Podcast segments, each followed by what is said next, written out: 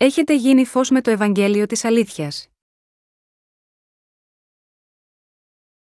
Γένεσης 1, 2, 3 Η δε γη το άμορφος και έρημος και σκότος επί του προσώπου της αβίσου.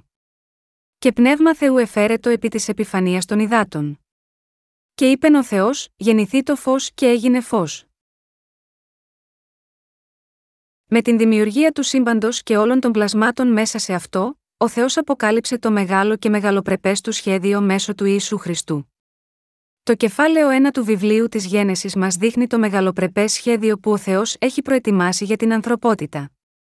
Με άλλα λόγια, η δημιουργία των ουρανών και της γης και όλων των πλασμάτων, η δημιουργία της ανθρωπότητας κατ' εικόνα του Θεού, η πτώση της ανθρωπότητας όπως εξαπατήθηκε από τον Σατανά, η σωτηρία μέσω του Ιησού Χριστού, το να γίνουμε τέκνα του Θεού μέσα στην πρόνιά του, και οι ευλογίες της αιώνιας χάρης του Θεού, όλα αυτά φαίνονται στο πρώτο αυτό κεφάλαιο της Γένεσης.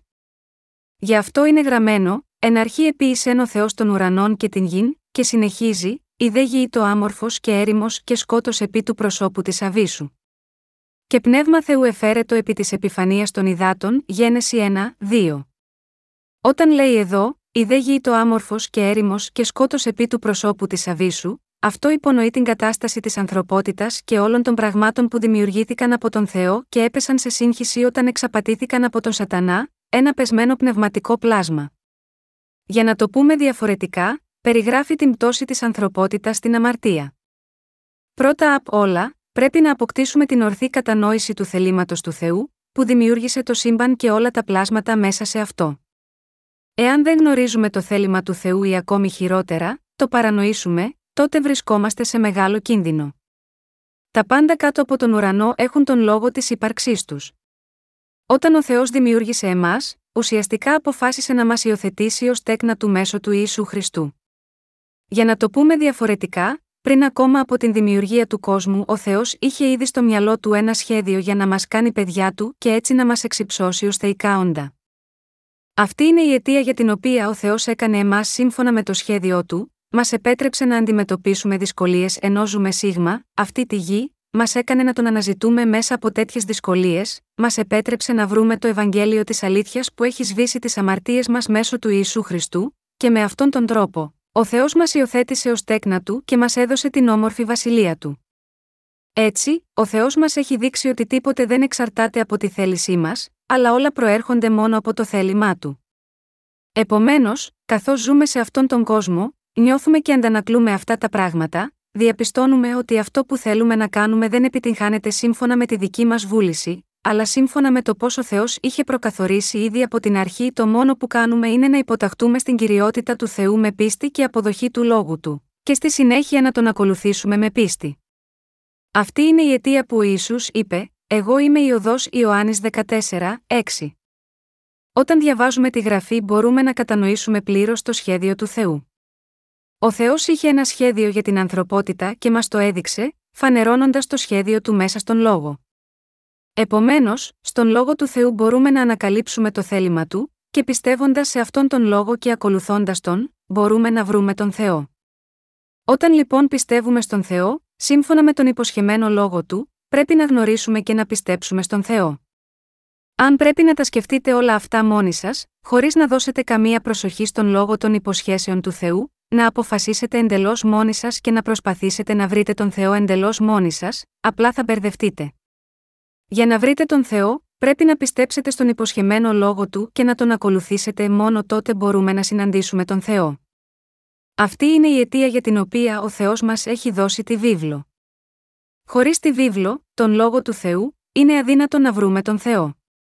Η Αγία Γραφή είναι ο λόγος του Θεού και είναι ο λόγος μιας διαθήκης, την οποία ο Θεός έχει εκπληρώσει και θα συνεχίσει να εκπληρώνει.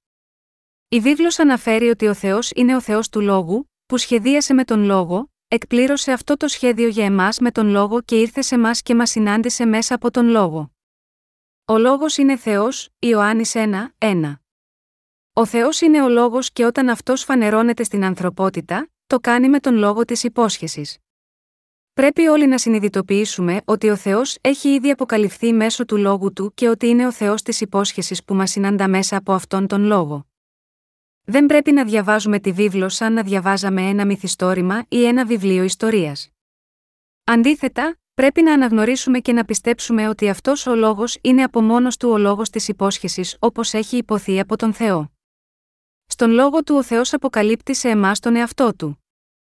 Έτσι, κάθε φορά που εσείς και εγώ διαβάζουμε την βίβλο, θα πρέπει πρώτα να συνειδητοποιήσουμε ότι είναι ο λόγος που μας υποσχέθηκε ο Θεός. Η Αγία Γραφή είναι το φως της σωτηρίας για την ανθρωπότητα. Είναι γραμμένο, η δε γη το άμορφος και έρημος και σκότος επί του προσώπου της Αβίσου. Και πνεύμα Θεού εφέρετο επί της επιφανίας των υδάτων. Και είπεν ο Θεός: Γεννηθεί το φως και έγινε φως και είδεν ο Θεός το φως ότι ή το καλόν, και διεχώρισεν ο Θεός το φως από τους σκότους, και εκάλεσεν ο Θεός το φως, ημέραν το δε σκότος εκάλεσε, νύκτα. Και έγινε εσπέρα και έγινε πρωί, ημέρα πρώτη γένεση 1, 2, 5, σε αυτή την περικοπή ο Θεός ονόμασε το φως ημέρα και τη νύχτα σκοτάδι, εκθέτοντας έτσι την αδάμαστη θέληση του Θεού να διώξει την αμαρτία από τις ψυχές που είναι δεμένες σίγμα, αυτήν. Αναφέρει ότι αυτό που διώχνει αυτή την αμαρτία, όλη αυτή τη σύγχυση, το κενό και το σκοτάδι, είναι το φως. Ποιος, λοιπόν, είναι αυτό το φως, δεν είναι άλλος από τον Ιησού Χριστό, τον Σωτήρα. Ποιοι, λοιπόν, βρίσκονται σε σύγχυση και κενό, που έχουν σκοτάδι στην επιφάνεια της Αβίσου, δεν είναι άλλοι παρά μόνο οι αυτοί μας. Αυτό περιγράφει εμάς τους ανθρώπους, οι οποίοι, αν και δημιουργηθήκαμε από τον Θεό, εξαπατηθήκαμε από τον κακό Σατανά και πέσαμε σε σύγχυση. Από την αρχή ο Θεός υποσχέθηκε τα εξής: Όταν πέσετε σε σύγχυση, θα σας σώσω με το φως. Και εκείνοι που δέχονται το φως θα γίνουν φως, αλλά εκείνοι που δεν δέχονται το φως θα γίνουν σκοτάδι. Όταν δημιουργούμε κάτι, έχουμε εκ των προτέρων έναν συγκεκριμένο σκοπό για την δημιουργία του. Δεν υπάρχει τίποτε που να δημιουργείται χωρίς σκοπό.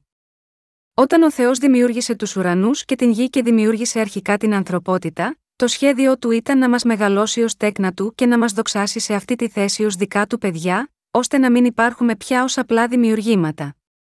Αυτό εννοεί η βίβλος όταν λέει: Στην αρχή ο Θεός δημιούργησε τους ουρανούς και την γη, και όταν δημιούργησε εμάς, τα πλάσματά του, δεν μας έκανε ως ρομπότ, αλλά έδωσε ελεύθερη βούληση σε όλους μας. Ο Θεός λέει σε εμάς: Καθένας από εσάς μπορεί είτε να αποδεχθεί είτε να απορρίψει τη χάρη και τις ευλογίες μου. Σας έκανα πλάσματα με ελευθερία επιλογής. Στο Ιωάννης 3, 20, 21 λέει: Επειδή πας, ως της πράτη φαύλα, μισεί το φως και δεν έρχεται εις το φως, διά να μη ελεγχθώσει τα έργα αυτού, ως της όμως πράττει την αλήθειαν, έρχεται εις το φως, διά να φανερωθώσει τα έργα αυτού ότι επράχθησαν κατά Θεόν. Εμείς, οι αναγεννημένοι, μπορούμε να διακρίνουμε ξεκάθαρα το φως από το σκοτάδι. Ωστόσο, οι μπερδεμένοι άνθρωποι που εξακολουθούν να είναι κάτω από την αμαρτία, δεν μπορούν να διακρίνουν το φως από το σκοτάδι. Αντιθέτως, γενικά μισούν το φως και αγαπούν το κακό. Αλλά το δικαίωμα να επιλέξουμε ποιο από αυτά τα δύο θα δεχτούμε, ανήκει εξ ολοκλήρου σε εμάς. Αν ο Θεός δεν μας έδινε αυτό το δικαίωμα να επιλέξουμε δηλαδή, αν δεν μας έδινε ελεύθερη βούληση, τότε δεν θα μπορούσαμε να πούμε ότι ο Θεός είναι δίκαιος. Από την άλλη πλευρά, αν ο Θεός είχε αφήσει τον καθένα μόνο του ώστε να ρηχτεί στον άδει, τότε δεν θα μπορούσαμε να πούμε ότι ο Θεός είναι άγιος και δίκαιος. Ο Θεός λέει: Εγώ είμαι ο παντοδύναμος, αλλά σας έδωσα ελεύθερη βούληση. Έτσι, αν αγαπάτε πραγματικά την καλοσύνη, ακολουθήστε αυτή την καλοσύνη και λάβετε όλες τις ευλογίες μου και ζήστε μέσα μου. Αλλά αν αγαπάτε το σκοτάδι, τότε είστε ελεύθεροι να το κάνετε. Γι' αυτό, εκείνοι που έχουν έρθει στο φως του Θεού, επέλεξαν τον Θεό, τον αναγνώρισαν και πίστεψαν σε αυτόν, και γάμα γιώτα, αυτή την επιλογή, θα λάβουν όλες τις ευλογίες της σωτηρίας από τον Θεό και θα ζήσουν για πάντα. Όσοι δεν το πράξουν αυτό, αντιθέτως, αξίζουν να ρηχτούν στον άδει, να υποφέρουν και να τρίζουν τα δόντια τους με πόνο, επειδή επέλεξαν τη δική τους κακία.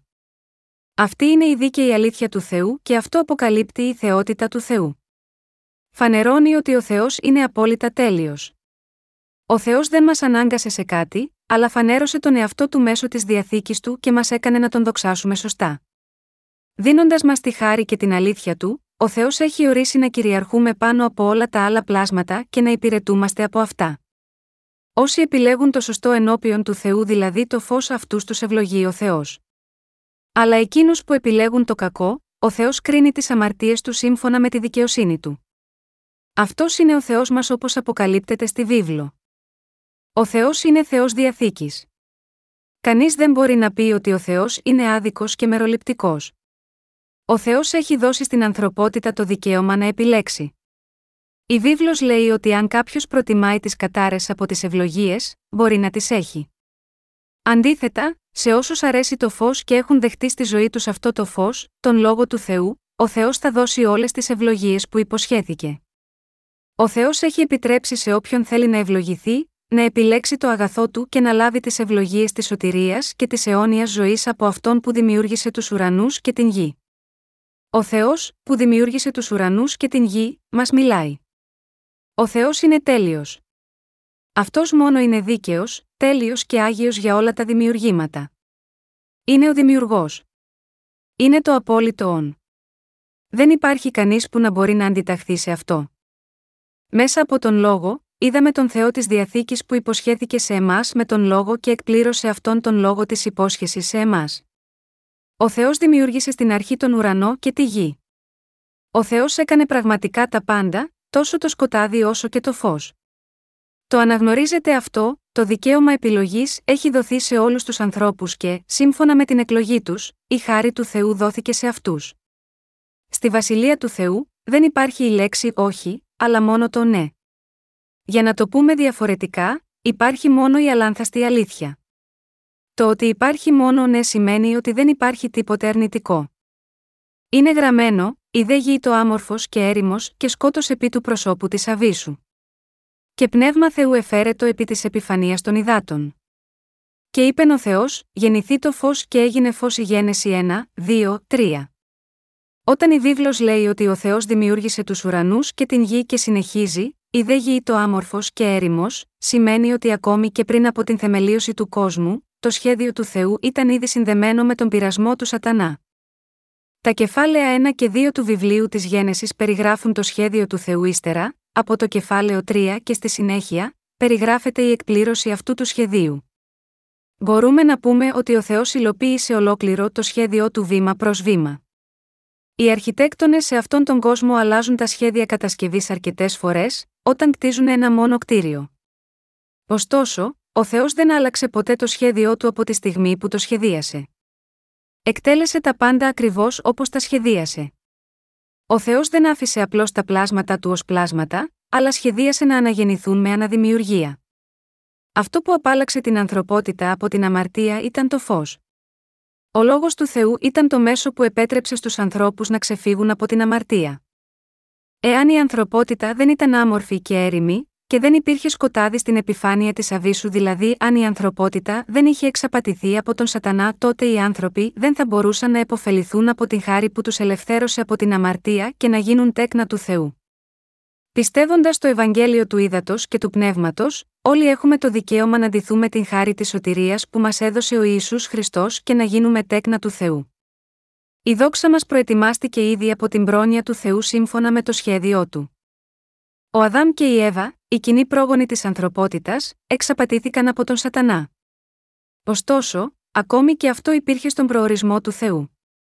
Οι προνύμφες των τζιτζικιών ζουν για πολλά χρόνια κάτω από το έδαφος στο στάδιο των προνυμφών, αλλά όταν τελικά σκαρφαλώνουν σε ένα δέντρο, μετατρέπονται μέσω της μεταμόρφωσης, ανοίγουν τα φτερά τους και γίνονται τζιτζίκια. Για να γίνουν τζιτζίκια, πρέπει αναπόφευκτα να ζήσουν ως προνύμφες στο σκοτεινό υπέδαφος. Έτσι, το ότι εμείς οι άνθρωποι πειραστήκαμε από τον Σατανά και πέσαμε στην αμαρτία, ήταν προκαθορισμένο στο σχέδιο του Θεού. Για να το πούμε διαφορετικά, ο Θεός σχεδίασε ώστε να πειραστούμε από τον Σατανά, γιατί θα μπορούσαμε να μεταμορφωθούμε σε τέκνα του Θεού πιστεύοντας τον Ιησού Χριστό, μόνο αν γινόμασταν πρώτα αμαρτωλοί. Το ότι οι άνθρωποι είναι άμορφοι και κούφιοι, και το σκοτάδι βρίσκεται πάνω στην επιφάνεια της Αβίσου, είναι μια κατάσταση που έχει προκύψει από την απομάκρυνση από το φως του Θεού. Όταν κάποιος απομακρυνθεί από τον Θεό, τον δημιουργό που τον έπλασε, και από τον λόγο της διαθήκης του, η καρδιά του εκτίθεται σε σύγχυση και κενό. Ακριβώς όπως ο πρώτος άνθρωπος, ο Αδάμ, έπεσε σε σύγχυση απομακρυνόμενος από τον λόγο του Θεού, το ίδιο και οι απόγονοι του Αδάμ τώρα, όσοι δεν κατάφεραν να συναντήσουν τον Ιησού Χριστό μέσω του λόγου της διαθήκης, έπεσαν σε σύγχυση. Γιατί έχουν πέσει σε σύγχυση, επειδή δεν ξέρουν τον δοσμένο από τον Θεό λόγο του Ευαγγελίου του Ήδατος και του Πνεύματος. Αυτή είναι η αιτία για την οποία δεν μπορούν να γνωρίσουν τον Θεό, που μας συναντά μέσω του λόγου του Ευαγγελίου του Ήδατος και του Πνεύματος. Με αυτό το δεδομένο, λοιπόν, τι πρέπει να κάνουν οι άνθρωποι για να ξεφύγουν από τη σύγχυσή τους, μπορούν σίγουρα να βρουν τον Θεό, αν επιστρέψουν στον λόγο της αλήθειας του Θεού. Επιπλέον, όλοι έχουν πέσει σε κενό λόγω των αμαρτιών τους. Έτσι οι άνθρωποι δεν έχουν καμία ικανοποίηση. Εμείς οι άνθρωποι, αν δεν συναντήσουμε τον Θεό της αλήθειας, είμαστε κούφιοι. Οι άνθρωποι ήταν ατελείς στην αρχή όταν δημιουργήθηκαν.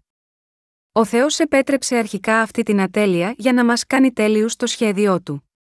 Επειδή μας δημιούργησε ο Θεός που είναι τέλειος, αν δεν τον έχουμε μέσα μας, θα παραμείνουμε ατελείς, δεν θα έχουμε καμία πραγματική ικανοποίηση και θα πέσουμε σε κενό. Επομένως, επειδή ο Θεός ουσιαστικά όταν μας δημιούργησε, μας έκανε ανθρώπινα όντα κατά την εικόνα του, για να βρούμε αληθινή ικανοποίηση, όλοι θα πρέπει να αναγεννηθούμε οπωσδήποτε. Για να το πούμε διαφορετικά, στις καρδιές των ανθρώπων πρέπει να υπάρχει το Ευαγγέλιο της αλήθειας του ύδατος και του πνεύματος που δόθηκε από τον Ιησού Χριστό και μόνο όταν έχουμε το άγιο πνεύμα μέσα μας μπορούμε να γίνουμε τέλειοι. Κάποιος είναι πραγματικά ικανοποιημένος μόνο όταν βρίσκει τον Ιησού Χριστό. Όλοι μας εξαπατηθήκαμε από τα κακά σχέδια του Σατανά και, ως αποτέλεσμα, όλοι πέσαμε σε σύγχυση, κενό και αμαρτία. Ο Θεός είπε ότι θα σώσει τους ανθρώπους σαν εμάς μέσω του ιού του Ιησού Χριστού. Από ότι υποσχέθηκε να μας σώσει, υποσχέθηκε να μας σώσει από τη σύγχυση, το κενό και την αμαρτία. Υποσχέθηκε να μας σώσει από τις αμαρτίες μας, από το βαθύ μας κενό και από την άσβεστη δυσαρέσκειά μας. Αυτή η υπόσχεση σωτηρίας ήταν ήδη προκαθορισμένη μέσω του Ιησού Χριστού. Ο Ιησούς Χριστός ο Δημιουργός είναι ο σωτήρας όσων πιστεύουν στο Ευαγγέλιο του Ήδατος και του Πνεύματος. Ο άρχοντας του σύμπαντος είναι ο Ιησούς Χριστός. Όταν αναφέρεται στη βίβλο, ο Θεός είπε «Γεννηθεί το φως και έγινε φως», το φως εδώ δεν είναι τίποτε άλλο από τον Ιησού Χριστό που έσωσε εσάς και εμένα από τις αμαρτίες μας. Ποιος δημιούργησε το σύμπαν και όλα τα πράγματα μέσα σε αυτό με τον λόγο, είναι ο ίδιος ο Ιησούς Χριστός. Είναι αυτός ακριβώς ο Ιησούς Χριστός που δημιούργησε όλα όσα βλέπουν τα μάτια μας, από τους ουρανούς μέχρι τη γη, από τα βουνά μέχρι τις θάλασσες και από τα λουλούδια μέχρι όλες τις μορφές ζωής. Εν αρχή επίησε ο Θεός των ουρανών και την γην Γένεση 1, 1. Αυτός που δημιούργησε αυτή τη γη και αυτούς τους ουρανούς είναι ο Ιησούς Χριστός και όλοι πρέπει να αναγνωρίσουμε ότι ο Θεός έχει σβήσει τις αμαρτίες μας στέλνοντας μας τον ιό του. Τι άλλο λέει η βίβλος ότι είναι ο Ιησούς Χριστός, λέει ότι ο Ιησούς Χριστός είναι ο ιό του Θεού Πατέρα. Όπως είναι γραμμένο, εγώ θέλω αναγγείλει το πρόσταγμα, ο κύριος είπε προς εμέ, ιό μου είσαι εσύ εγώ σήμερον σε γέννησα ψαλμός 2, 7, η βίβλος λέει ότι ο Ιησούς γεννήθηκε από τον Πατέρα. Ωστόσο, η βίβλος λέει επίσης ότι ο ιό του Θεού Πατέρα είναι ο ίδιος αληθινός Θεός όπως ο Πατέρας, 1 Ιωάννου 5 και 20. Αυτή είναι η αιτία για την οποία ο Απόστολος Ιωάννης, ο οποίος είδε τον Ιησού Χριστό με τα μάτια του και τον άγγιξε με τα χέρια του και είχε ζήσει μαζί του για τρία χρόνια, δήλωσε: Εν αρχή ήτο ο λόγος, και ο λόγος ήτο παρά το Θεό, και Θεός ήτο ο λόγος Ιωάννης 1, 1. Για να το πούμε διαφορετικά, ο Ισού είναι ο ίδιος Θεός που δημιούργησε το σύμπαν. Ο Θεός Πατέρας έκτισε τη βασιλεία των ουρανών μέσω του ιού του και ο Ισού Χριστός δημιούργησε τους ουρανούς και την γη που βλέπουν τώρα τα μάτια μας. Όλοι πρέπει να γνωρίζουμε με ακρίβεια ότι αυτός ο Ισού Χριστός είναι ο ίδιος Θεός. Τι άλλο είπε ο Θεός, είπε ότι θα μας σώσει από όλες τις αμαρτίες μας μέσω του αναμάρτητου ιού του. Ο Θεός είναι ο Θεός της αλήθειας. Όταν ο ιό του Θεού Πατέρα έκανε αυτόν τον κόσμο, ο Θεός είπε ότι ήταν καλό που είδε τον κόσμο που φωτίστηκε από το φως. Και η βίβλος λέει: Ήτο το φως το αληθινών, το οποίο φωτίζει πάντα άνθρωπον ερχόμενων εις τον κόσμον, Ιωάννης 1, 9. Αυτό το σχέδιο του Θεού αποκαλύφθηκε από τον Τριαδικό Θεό, δηλαδή από τον Θεό Πατέρα, τον Υιό και το Άγιο Πνεύμα. Η βίβλος λέει: Η δε γη το άμορφος και έρημος και σκότω επί του προσώπου της Αβίσου. Και πνεύμα Θεού εφέρετο επί της επιφανίας των υδάτων. Ποιος είναι αυτό το πνεύμα που αιωρούνταν πάνω από την επιφάνεια των υδάτων, το πνεύμα εδώ είναι το άγιο πνεύμα. Ο ιό του πατέρα είναι αυτός που έκανε αυτό το σύμπαν και ο Θεός πατέρας υποσχέθηκε ότι μέσω του ιού του θα σώσει όλα τα ανθρώπινα όντα που έχουν περιπέσει σε σύγχυση και κενό. Και ο Θεός επεδίωξε να μας παραχωρήσει το πνεύμα που μας κάνει τέκνα του Θεού, αλλά αυτό το πνεύμα δεν μπορούσε να έρθει στις καρδιές μας όσο υπήρχε μέσα μας η αμαρτία. Αυτή είναι η αιτία για την οποία ο Θεός Πατέρας καθιέρωσε μια συνθήκη μαζί με εμάς τα πλάσματά του, και μας υποσχέθηκε να στείλει τον ιό του σε αυτή τη γη. Το πνεύμα του Θεού εδώ αναφέρεται στο άγιο πνεύμα και αυτό το άγιο πνεύμα εισέρχεται σε όσους πιστεύουν και ακολουθούν τον υποσχεμένο λόγο του Θεού και κατοικεί σίγμα αυτούς. Αυτό είναι το σχέδιο του Θεού. Ο τριαδικός Θεός φανερώνεται εδώ. Ο Θεός είχε το πλήρες σχέδιό του για μας πριν από τη δημιουργία του κόσμου και το έχει εκπληρώσει βήμα προς βήμα. Πρέπει να αναγνωρίσουμε ότι αυτή είναι η αιτία για την οποία ο Θεός είπε ότι ήταν καλό όταν είδε την γη και τους ουρανούς. Ο Θεός είπε πως όταν ο ιό του δημιούργησε το φως την πρώτη ημέρα που έκανε αυτό το σύμπαν, αυτό ήταν καλό. Με άλλα λόγια, ο Θεός ευαρεστήθηκε να κάνει τα πλάσματα του δικά του παιδιά, ίδια παιδιά όπως ο Ιησούς Χριστός. Αυτή είναι η αιτία για την οποία ο Απόστολος Παύλος, συνειδητοποιώντας το μεγαλοπρεπέ σχέδιο του Θεού, δόξασε, ο βάθος πλούτου και σοφίας και γνώσεως Θεού. Πόσον ανεξερεύνητη είναι εκκρίσει αυτού και ανεξιχνίαστη η εωδή αυτού. Ρωμαίους 11 και 33. Είναι επίσης γραμμένο, επειδή εξ αυτού και δέλτα γιώτα αυτού και εις αυτόν είναι τα πάντα Ρωμαίους 11 και 36. Πώς ένα απλό πλάσμα μπορεί να απειθεί στον δημιουργό του, η ανυπακοή από μόνη της είναι αμαρτία. Ο Θεός είπε σε εμάς τον λόγο της υπόσχεσης. Και αυτός είναι ο Θεός που ξεχωρίζει τον λαό του από τον λαό του διαβόλου με τον λόγο του.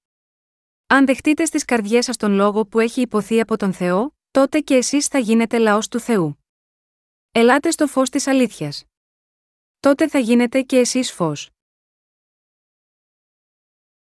Ο Θεός είπε: Γεννηθεί το φως. Η βίβλος λέει πως όταν ο Θεός έκανε την ανθρωπότητα και το σύμπαν, η γη ήταν άμορφη και έρημη και στο προσώπου της Αβίσου ήταν σκοτάδι. Αυτός είναι ο τρόπος με τον οποίο η βίβλος περιγράφει την κατάσταση εκείνων που έχουν πέσει σε αμαρτία. Η βίβλος λέει επίσης πως όταν η γη δηλαδή η ανθρώπινη καρδιά ήταν χωρίς μορφή, και νίκες στο βυθό της αμαρτίας, το πνεύμα του Θεού αιωρούνταν στην επιφάνεια των υδάτων. Με άλλα λόγια, ο Θεός, που δημιούργησε το σύμπαν και σώζει την ανθρωπότητα, εργάζεται στις καρδιές των αμαρτωλών. Ο Θεός μιλάει και έχει κοινωνία με όσους έρχονται σε αυτόν μέσω του λόγου του, εμπιστευόμενοι στον λόγο. Ο Θεός μας επιδοκιμάζει όταν πιστεύουμε στον λόγο του. Ωστόσο, εάν δεν πιστεύουμε στον λόγο του Θεού, τότε οι δικές μας σκέψεις στο τέλος θα μας οδηγήσουν στην απώλεια. Γιατί ο Ιούδας, ο οποίος πρόδωσε και πούλησε τον Ιησού Χριστό, κρεμάστηκε, θα έπρεπε να επιλύσει αυτήν την αμαρτία εμπιστευόμενος στον λόγο του Θεού, αλλά η Αγία Γραφή γράφει ότι αντί να βασιστεί στον λόγο, μετάνιωσε μόνο μέσα του αλλά κρεμάστηκε. Εκείνοι που οι καρδιές τους δεν έχουν πίστη στον λόγο του Θεού, καταλήγουν να καταδικάζουν μόνοι τους τις αμαρτίες τους και έτσι δεν μπορούν να αποφύγουν τον αιώνιο θάνατο. Το ότι ο Ιούδας μετάνιωσε μόνο μέσα του, σημαίνει ότι καταδικάστηκε από τη συνείδησή του, καταλαβαίνοντας ότι είχε κάνει σοβαρό λάθος με την προδοσία και το πούλημα του δασκάλου του σε βέβαιο θάνατο μόνο για μια χούφτα νομίσματα. Η πράξη του Ιούδα ήταν πολύ κακή, αλλά το ακόμη μεγαλύτερο πνευματικό λάθος του, ήταν το γεγονός ότι δεν πίστευε στον Ιησού Χριστό ως ιό του Θεού. Πρέπει να αναλογιστούμε τι έκανε ο Ιησούς Χριστός όταν ήρθε σίγμα, αυτή τη γη βασισμένη στον λόγο της καινή και της παλαιάς διαθήκης, και έτσι πρέπει να αναγνωρίσουμε και να πιστέψουμε ότι αυτός είναι ο ίδιος Θεός και ο ιό του Θεού. Ωστόσο, ο Ιούδας δεν πίστευε στη θεότητα του Ιησού Χριστού και έτσι, αντί να μετανοήσει και να πει, πρόδωσα τον πραγματικό ιό του Θεού. Και δεν τον δέχτηκα ω σωτήρα μου, απλώς καταδικάστηκε από τη δική του ανθρώπινη συνείδηση, ελεγχόμενος από τις ενοχές, που πρόδωσε έναν άνθρωπο που ήταν ο δάσκαλός του, και κατέληξε να αυτοκτονήσει. Μπορούμε να σταθούμε ενώπιον του Θεού μόνο αν γνωρίζουμε τις παραβάσεις μας με βάση τον λόγο του Θεού και μετανοούμε από τις αμαρτίες μας πιστεύοντας το Ευαγγέλιο του Ήδατος και του Πνεύματος. Αν, αντίθετα με αυτό, κρίνουμε τις πράξεις μας μόνο σύμφωνα με το δικό μας μέτρο, τότε όχι μόνο θα χάσουμε τη ζωή μας, αλλά και θα πέσουμε στην αιώνια φωτιά του Άδη. Όταν κάνουμε κάποιο λάθος, συχνά τίνουμε να το σκεφτόμαστε μόνοι μας, ο λοιπόν έκανα ένα λάθος, αλλά το δικό μας πρότυπο καλού και κακού είναι πολύ ασαφές. Ανάλογα με την οπτική μας γωνία, η οι πράξεις μας μπορούν να αξιολογηθούν με διαφορετικό τρόπο. Πολλές φορές, αυτό που φαίνεται ενάρετο στα μάτια της σάρκας, αποδεικνύεται ότι είναι πολύ κακό από πνευματική άποψη. Έτσι λοιπόν, όταν ο Ιούδας μετάνιωσε ενώπιον του Θεού, μετάνιωσε μόνο στη συνείδησή του, όχι με πίστη στον λόγο του Θεού. Σαφώς ο Ιησούς Χριστός ήταν ο ίδιος Θεός και σωτήρας της ανθρωπότητάς μας. Το γεγονός ότι ο Ιούδας δεν πίστευε σε αυτόν τον σωτήρα, ήταν το μεγαλύτερο λάθος του. Δεδομένου ότι ο Ιούδας δεν πίστευε στον Ιησού Χριστό ως Θεό, ήταν αναμενόμενο να τον προδώσει, και αυτό ήταν το αδίκημα του, αλλά ο Ιούδας δεν το συνειδητοποίησε αυτό. Με άλλα λόγια, ο Ιούδας δεν παραδέχτηκε την αδικοπραγία του με βάση τον λόγο του Θεού.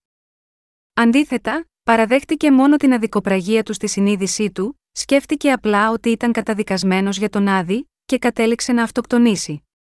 Αυτή είναι η αιτία που ο Ιησούς Χριστός θρύνησε τον Ιούδα, λέγοντας ότι θα ήταν καλύτερο για αυτόν αν δεν είχε γεννηθεί ποτέ, Μάρκος 14 και 21. Όλοι πρέπει να αναγνωρίσουμε ότι ο Θεός μιλάει και εργάζεται στις ζωές μας μέσω του Λόγου Του. Και πρέπει όλοι να συνειδητοποιήσουμε ότι μέσω αυτού του λόγου της αλήθειας, ο Θεός έλαμψε το φως της σωτηρίας σε εμάς, που ήμασταν σε σύγχυση, κούφχη στο βυθό της αμαρτίας.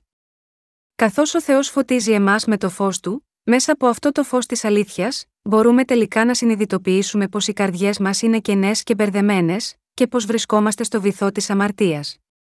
Αυτό οφείλεται στο γεγονός ότι ο Θεός έλαμψε το φως της σωτηρίας πάνω σε όλους μας. Εάν ο Θεός δεν έλαμπε αυτό το φως, θα ήταν αδύνατο εμείς να συνειδητοποιήσουμε οτιδήποτε, χωρίς να γνωρίζουμε ότι ήμασταν σε σύγχυση, κούφχοι και στο σκοτάδι. Σε ανθρώπους σαν εμάς ο Θεός έχει λάμψει το φως της σωτηρίας και έχει διαχωρίσει το φως από το σκοτάδι. Πρέπει να γνωρίζουμε σχετικά με αυτό το φως. Είναι απαραίτητο να λάβουμε την άφεση των αμαρτιών μας και να ακολουθήσουμε το φως. Όταν εργαζόμαστε σε κάτι, το ίδιο πράγμα μπορεί να το δει κανείς πολύ διαφορετικά, ανάλογα με το αν το βλέπουμε από την οπτική γωνία του λόγου του Θεού ή απλώς βασιζόμαστε στη δική μας αρκική σκέψη. Ακόμη και όταν κοιτάζουμε το ίδιο αντικείμενο, αυτό μπορεί να είναι εντελώς διαφορετικό αν το βλέπουμε μέσα από τον λόγο του Θεού, το φως, ή μέσα από τα σαρκικά μας μάτια. Επομένως, είναι πολύ σημαντικό να ακολουθούμε το φως. Οι καρδιές και οι σκέψεις μας πρέπει να επιθυμούν αυτό το φως και να το αγαπούν, και πρέπει πάντα να ζούμε σύμφωνα με αυτό το φως και να βλέπουμε τα πάντα μέσα από αυτό. Αυτό είναι απαραίτητο και όλοι πρέπει να ζούμε με αυτόν τον τρόπο, σύμφωνα με το φως. Στο Ευαγγέλιο του Ιωάννη ο Ιησούς είπε: Εγώ είμαι το φως του κόσμου, ώστις ακολουθεί εμέ δεν θέλει περιπατήσει εις το σκότος, αλλά θέλει έχει το φως της ζωής, Ιωάννης 8 και 12. Δεν υπάρχει σκοτάδι στον Θεό, υπάρχει μόνο το φως. Αποδεχόμενοι το δοσμένο από τον Θεό φως της σωτηρίας, έχουμε γίνει δίκαιοι άνθρωποι. Είτε είμαστε πραγματικά σωσμένοι είτε όχι, και είτε παραμένουμε αμαρτωλοί είτε είμαστε δίκαιοι, όλα εξαρτώνται αποκλειστικά από το αν έχουμε ή όχι αυτό το φως της αλήθειας. Η σωτηρία μας προϋποθέτει να έχουμε αυτό το φως, αλλά τι γίνεται μετά, πώς πρέπει να ζούμε αφού σωθήκαμε, πρέπει να ακολουθούμε το φως της αλήθειας. Όταν διαδίδεται το Ευαγγέλιο, απλώς φωτίζετε τους άλλους με το δοσμένο από τον Θεό φως της αλήθειας, ακριβώς όπως είναι γραμμένο, και είπε ο Θεός: Γεννηθεί το φως και έγινε φως. Ακολουθείτε το φως και εκπέμπετε το φως. Δεν είμαστε ο δημιουργός αυτού του φωτός, αλλά το μόνο που πρέπει να κάνουμε είναι να δεχτούμε αυτό το φως στι καρδιές μας και να το εκπέμπουμε σε άλλους. Το κήρυγμα αυτού του Ευαγγελίου είναι να λάμψουμε το φως. Για εμάς το να κηρύξουμε το Ευαγγέλιο του ύδατο και του πνεύματος είναι να διαδώσουμε το ίδιο το φως. Οι ψυχές θα ακούσουν τότε τον λόγο του φωτός που κηρύξαμε και θα μεταμορφωθούν. Αν δεν λάμψουμε το φως σε όσους είναι ακόμα στο σκοτάδι, τότε όλα είναι άχρηστα, ανεξάρτητα από το πόσο καλά τους έχουμε διδάξει και πόσο καλά έχουμε οργώσει τα χωράφια των καρδιών τους. Όλες οι προσπάθειές μας αποδεικνύονται άχρηστες. Το να λάμψουμε το αληθινό φως είναι αυτό που όλοι μας πρέπει να κάνουμε ως μάρτυρες και άγιοι του Ιησού Χριστού. Οι ζωές μας θα γίνουν πιο φωτεινές αν μόνο αποφασίσουμε να πούμε: Οι ζωές μας της πίστης ακολουθούν το φως. Ακολουθούμε το φως, το φως του Θεού. Δίνουμε μαρτυρία όταν εκπέμπουμε το φως. Εγώ εκπέμπω το φως. Υπάρχουν πολλά πράγματα σε αυτόν τον κόσμο, αλλά στον Θεό δεν υπάρχει σκοτάδι, μόνο το φως. Έχουμε αυτό το φως μαζί μας. Σε αυτό τον κόσμο υπάρχουν και τα δύο, το φως και το σκοτάδι, αλλά εμείς ακολουθούμε το φως. Όταν ο Θεός είπε: Γεννηθεί το φως, μας έδωσε το φως της αλήθειας. Όταν κηρύττουμε το Ευαγγέλιο, εκπέμπουμε αυτό το φως και, καθώς ζούμε την καθημερινότητά μας, ακολουθούμε αυτό το φως. Μέσω του Ευαγγελίου του Ήδατος και του Πνεύματος που μας έδωσε ο Θεός, δηλαδή μέσω της αλήθειας του Θεού, έχουμε σωθεί και έχουμε γίνει φως. Τώρα, πιστεύουμε ότι είμαστε φως, κηρύττουμε το φως και ζούμε τις ζωές μας ακολουθώντας αυτό το φως. Θέλουμε να ζήσουμε τον τρόπο της ζωής που είναι να ζούμε σύμφωνα με το φως και που εκπέμπει το φως, και όχι κάνοντας τα σαρκικά έργα πάνω σε αυτή την γη. Ο Θεός έχει καλέσει εμάς για αυτόν τον σκοπό. Δεν πρέπει ποτέ να ξεχνάμε να ακολουθούμε αυτό το φως στις ζωές μας. Αλλά αυτό δεν σημαίνει ότι μπορούμε να ζούμε τέλεια με την σάρκα. Το φως είναι ο Ιησούς Χριστός.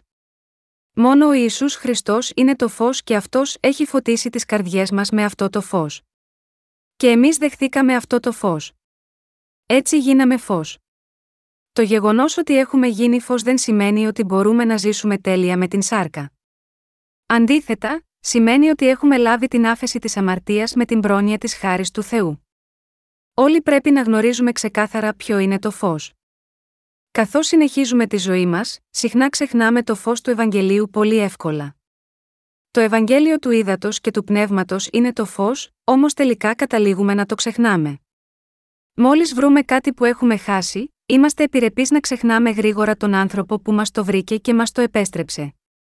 Έτσι, καταλήγουμε να ξεχνάμε το ίδιο το φως. Αυτό είναι ένα σοβαρό πρόβλημα. Έχουμε το φως. Αυτό το φως είναι ο Ιησούς Χριστός. Αυτό το φως είναι επίσης το Ευαγγέλιο του ύδατο και του πνεύματος. Όταν υπάρχει φως, το βασικό ένστικτο των ανθρώπων είναι να το ακολουθήσουν. Θέλουν να υπηρετήσουν το φως. Είναι καλό για τις καρδιές μας να έχουμε το φως και είναι καλό για εμάς να θυμόμαστε ότι ο Θεός είναι το φως.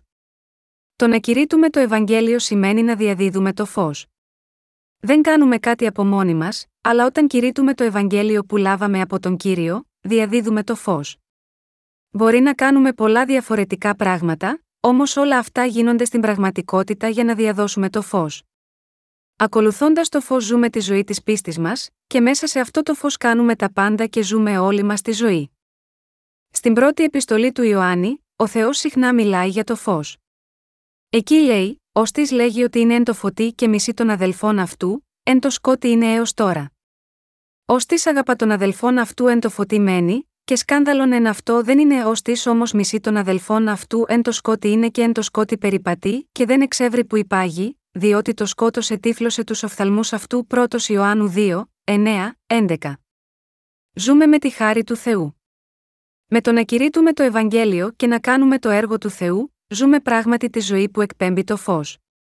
Αντί να σκέφτεστε περίπλοκα για αυτή τη ζωή, θα πρέπει να συνειδητοποιήσετε απλά, καθαρά και σωστά, ότι πιστεύοντας τον Ιησού Χριστό και κηρύττοντας την Ευαγγελική αλήθεια της σωτηρίας του, ζείτε τη ζωή που εκπέμπει το φως. Το μόνο που πρέπει να κάνετε είναι να έχετε στο νου ότι το παν είναι να πιστεύετε και να κηρύτετε ότι ο Ιησούς Χριστός είναι το φως.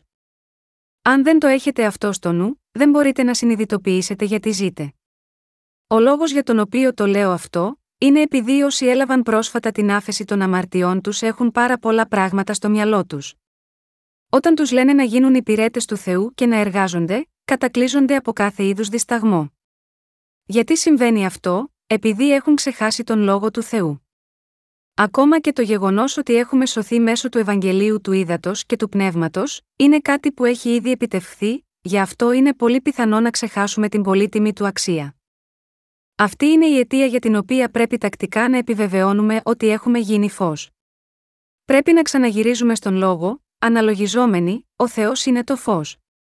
Ο Θεός διέταξε να υπάρξει το φως. Όπως το είπε ο Θεός, υπήρξε φως.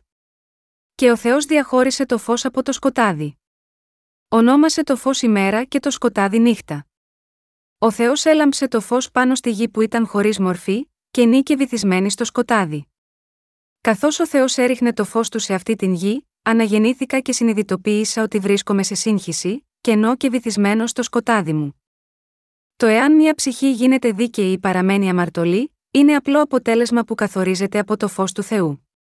Όταν ο Θεός φωτίζει εμάς με το φως της σωτηρίας, δηλαδή το Ευαγγέλιο του ύδατο και του πνεύματος, όσοι αποδέχονται αυτό το φως της σωτηρίας γίνονται δίκαιοι άνθρωποι, ενώ εκείνοι που δεν δέχονται αυτό το φως στι καρδιές τους, παραμένουν αμαρτωλοί.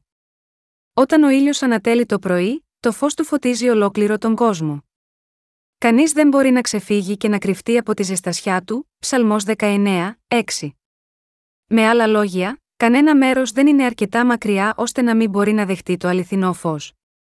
Όλα φωτίζονται, αντανακλούν και εκπέμπουν αυτό το φως. Ακριβώς όπως το φεγγάρι λάμπει αντανακλώντας το φως από τον ήλιο, έτσι και εμείς, που έχουμε γίνει άγιοι πιστεύοντας το Ευαγγέλιο του ύδατο και του πνεύματος, κοιτάμε προς το φως και το αντανακλούμε καθημερινά. Ενώ ο Ιησούς Χριστός είπε: Εγώ είμαι το φως του κόσμου, εμείς οι ίδιοι δεν μπορούμε να πούμε ότι είμαστε το φως του κόσμου. Δεν υπάρχει τίποτε πάνω μας άξιο να το αγαπάμε ή να είμαστε υπερήφανοι για αυτό, πραγματικά δεν είμαστε τίποτε. Είναι απλώς αδύνατο να λάμψει το φως με την δική μας σάρκα. Όπως λέει η βίβλος, επειδή το φρόνημα της αρκό είναι θάνατος, το δε φρόνημα του πνεύματος ζωή και ειρήνη Ρωμαίους 8, 6, στην καθημερινότητά μας, το φως και το σκοτάδι εξακολουθούν να συνεπάρχουν. Όσοι από εμάς έχουμε λάβει την άφεση των αμαρτιών, γνωρίζουμε ότι έχουμε το φως και όταν εστιάζουμε σε αυτό το φως και το ακολουθούμε, μπορούμε πάντα να ζούμε μια σωστή ζωή. Μας δίνει μεγάλη χαρά να σκεφτόμαστε ότι έχουμε πραγματικά το φως. Όποτε οι καρδιές μας σκοτεινιάζουν και είμαστε σε σύγχυση, χωρίς να γνωρίζουμε τι να κάνουμε, μπορούμε να αποφασίσουμε αμέσως ποιο είναι το σωστό απλώς βλέποντας το φως. Με το φως μπορούμε να διακρίνουμε τι πρέπει να κάνουμε και πώς πρέπει να ζούμε. Επειδή είμαστε άνθρωποι, πέφτουμε συχνά σε σύγχυση, αισθανόμαστε συχνά κενό, και στην επιφάνεια της αβύσου είναι συχνά σκοτάδι. Εν τούτης, ακόμα και έτσι, μπορούμε να συνεχίσουμε να ακολουθούμε το φως έστω και σε τέτοιες περιπτώσεις επειδή το έχουμε.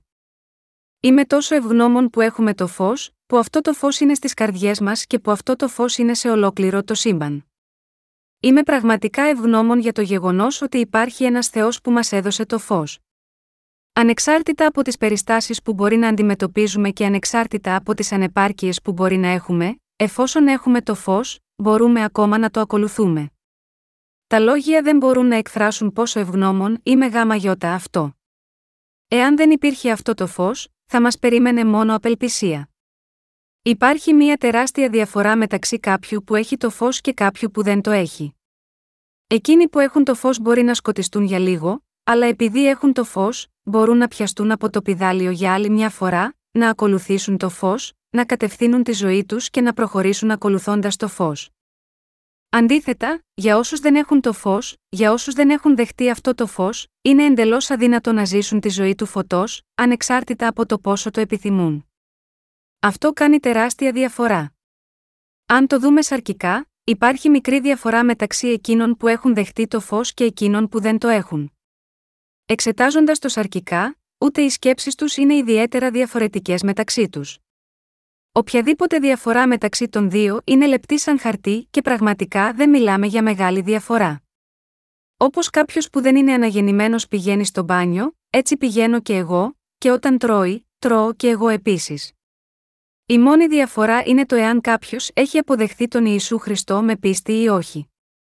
Πέρα από αυτό, δεν υπάρχει άλλη διαφορά. Αυτό μπορεί να φαίνεται σαν μικρή διαφορά, αλλά στην πραγματικότητα είναι τεράστια διαφορά. Επειδή έχουμε τον Ιησού Χριστό, ζούμε στην χάρη του, και επειδή πιστεύουμε στον Ιησού Χριστό, μπορούμε πραγματικά να κάνουμε το έργο του Θεού σε όλες τις περιστάσεις. Όσοι έχουν αναγεννηθεί μέσω του Ευαγγελίου του Ήδατος και του Πνεύματος, μπορεί να είναι εντελώς ανεπαρκείς, αλλά μπορούν ακόμα να κοιτάξουν προς το φως και να το ακολουθήσουν όλες τις φορές. Αντίθετα, όσοι δεν έχουν δεχτεί το φως δεν μπορούν να ζήσουν ενάρετα, ανεξάρτητα από το πώς επιθυμούν να το κάνουν. Το βλέπω αυτό να συμβαίνει πολύ συχνά γύρω μου. Ακόμα και οι λεγόμενοι υπηρέτες του Θεού δεν έχουν στην πραγματικότητα κανένα φως μέσα τους και έτσι δεν είναι σε θέση να διδάξουν τίποτε. Πολλοί από αυτούς δεν μπορούν να διδάξουν τη συνάθρηση για το πότε θα γίνει η αρπαγή, πριν, μετά, ή κατά τη διάρκεια της μεγάλης θλίψης, ακριβώς επειδή ούτε οι ίδιοι το γνωρίζουν. Αν γνωρίζουν ότι ο Ισού Χριστός είναι το φως και έχουν αποδεχτεί αυτό το φως, γιατί είναι ακόμα στο σκοτάδι, γιατί είναι ακόμα σκοτεινή, όταν το Ευαγγέλιο και το φως είναι παρόντα, πώς μπορούν να μην το γνωρίζουν αυτό, ο κύριος είπε ξεκάθαρα ότι θα επιστρέψει όταν ηχήσει η τελευταία σάλπιγγα, αλλά πότε θα ακουστεί ο ήχος αυτής της τελευταίας σάλπιγγα, πριν από τη μεγάλη θλίψη. Οπωσδήποτε όχι. Μετά από τη μεγάλη θλίψη, με τίποτε. Καμία από αυτές τις απόψεις δεν είναι σωστή, διότι ο κύριος μας είπε ότι η αρπαγή θα γίνει μετά την έναρξη της μεγάλης θλίψης αλλά και πριν από το τέλος της, πριν ξεχυθεί η οργή των επτά φιαλών, και ότι πολλοί άγιοι θα υποστούν τότε μαρτύρια. Το μόνο που πρέπει να κάνουμε είναι να τα πιστέψουμε αυτά σωστά. Θα μπορούσε κάποιος που πραγματικά έχει το φως να αποτύχει να το διακρίνει αυτό. Στις μέρες μας, φαίνεται ότι οι εκκλησίες στην Κορέα ανταγωνίζονται μεταξύ τους, ποια θα χτίσει το μεγαλύτερο εκκλησιαστικό κτίριο. Πέντε από τις δέκα μεγαλύτερες εκκλησίες στον κόσμο λέγεται ότι βρίσκονται στην Κορέα. Κάποιοι πάστορες αυτών των εκκλησιών κάνουν τα εκκλησιάσματά τους να δορίζουν χρήματα για αυτά τα οικοδομικά έργα, παίρνοντας δάνεια και υποθηκεύοντας τα σπίτια τους. Θα ήταν αποδεκτή μια τέτοια συμπεριφορά για τους ανθρώπους που καθοδηγούνται από το φως, είμαι σίγουρος ότι αυτοί δεν είναι δέκτες του αληθινού φωτός. Όσοι δέχτηκαν το φως, περπατούν μέσα στη χάρη. Εφόσον ο Θεός έχει σώσει εμάς, με τη χάρη του κηρύττουμε με το Ευαγγέλιο του Ήδατος και του Πνεύματος που δόθηκε από τον Θεό, και το κάνουμε ανάλογα με το πόσο μας έχει ενδυναμώσει ο Θεός για να μπορούμε να κάνουμε τα πάντα. Αυτός είναι ο λόγος που ο Απόστολος Παύλος ομολόγησε: Τα πάντα δύναμε διά του ενδυναμούντος με Χριστού, Φιλιππισίους 4 και 13. Μερικοί άνθρωποι λένε ότι μελετούν την βίβλο μόνοι τους, στα σπίτια τους, για να υπηρετήσουν στο μέλλον ως πάστορες. Αλλά για να υπηρετήσει κάποιος ως πάστορας, πρέπει πρώτα να μάθει για το Ευαγγέλιο του ύδατο και του πνεύματος και να πιστεύει σε αυτό. Πρέπει πρώτα να δεχτεί το φως. Μόνο όταν ο ίδιος γίνει φως, μπορεί να μεταδώσει το φως σε εκείνους που βρίσκονται στο σκοτάδι. Πιστεύοντας το Ευαγγέλιο του ύδατο και του πνεύματος, φτάσαμε να κατοικούμε στη χάρη του Θεού. Επειδή αποδεχθήκαμε το δώρο της σωτηρίας μέσα από το Ευαγγέλιο του Θεού του ύδατο και του πνεύματος, εκπέμπουμε το φως με το οποίο μας έχει φωτίσει ο Θεός. Κοντά στον κύριο αντανακλώ ήσυχα ανάλογα με το είδος της χάρης που μας έχει δώσει ο Θεός. Ο Θεός εμιστεύτηκε σε εμάς το έργο του και κάνουμε αυτό το έργο με πίστη, μέσα στα όρια της δύναμης που μας δίνει εκείνος. Εφόσον ακολουθούμε τον κύριο με πίστη, έχουμε πάντα ειρήνη. Αν κάποιος δεν δεχτεί τη σωτηρία του, τότε ούτε εμείς μπορούμε να του την επιβάλλουμε με την βία. Είμαστε Θεός, όχι, φυσικά όχι. Πιστεύουμε μόνο ότι ο Θεός είναι το φως και ακολουθούμε αυτό το φως. Όταν οι καρδιές μας τείνουν να πέσουν σε αδυναμία και σκοτάδι, πρέπει να κοιτάξουμε ξανά προς το φως και να ακολουθήσουμε αυτό το φως καθώς φωτιζόμαστε από αυτό. Όταν βγαίνετε έξω και δίνετε μαρτυρία, μην το κάνετε πιο δύσκολο από όμικρον με τόνο, τι είναι πραγματικά. Αυτό που διαδίδουμε είναι μόνο το Ευαγγέλιο του ύδατο και του πνεύματος. Δεν διαδίδουμε την δική μας ευγλωτία, το δικό μας χάρισμα ή την δική μας σοφία.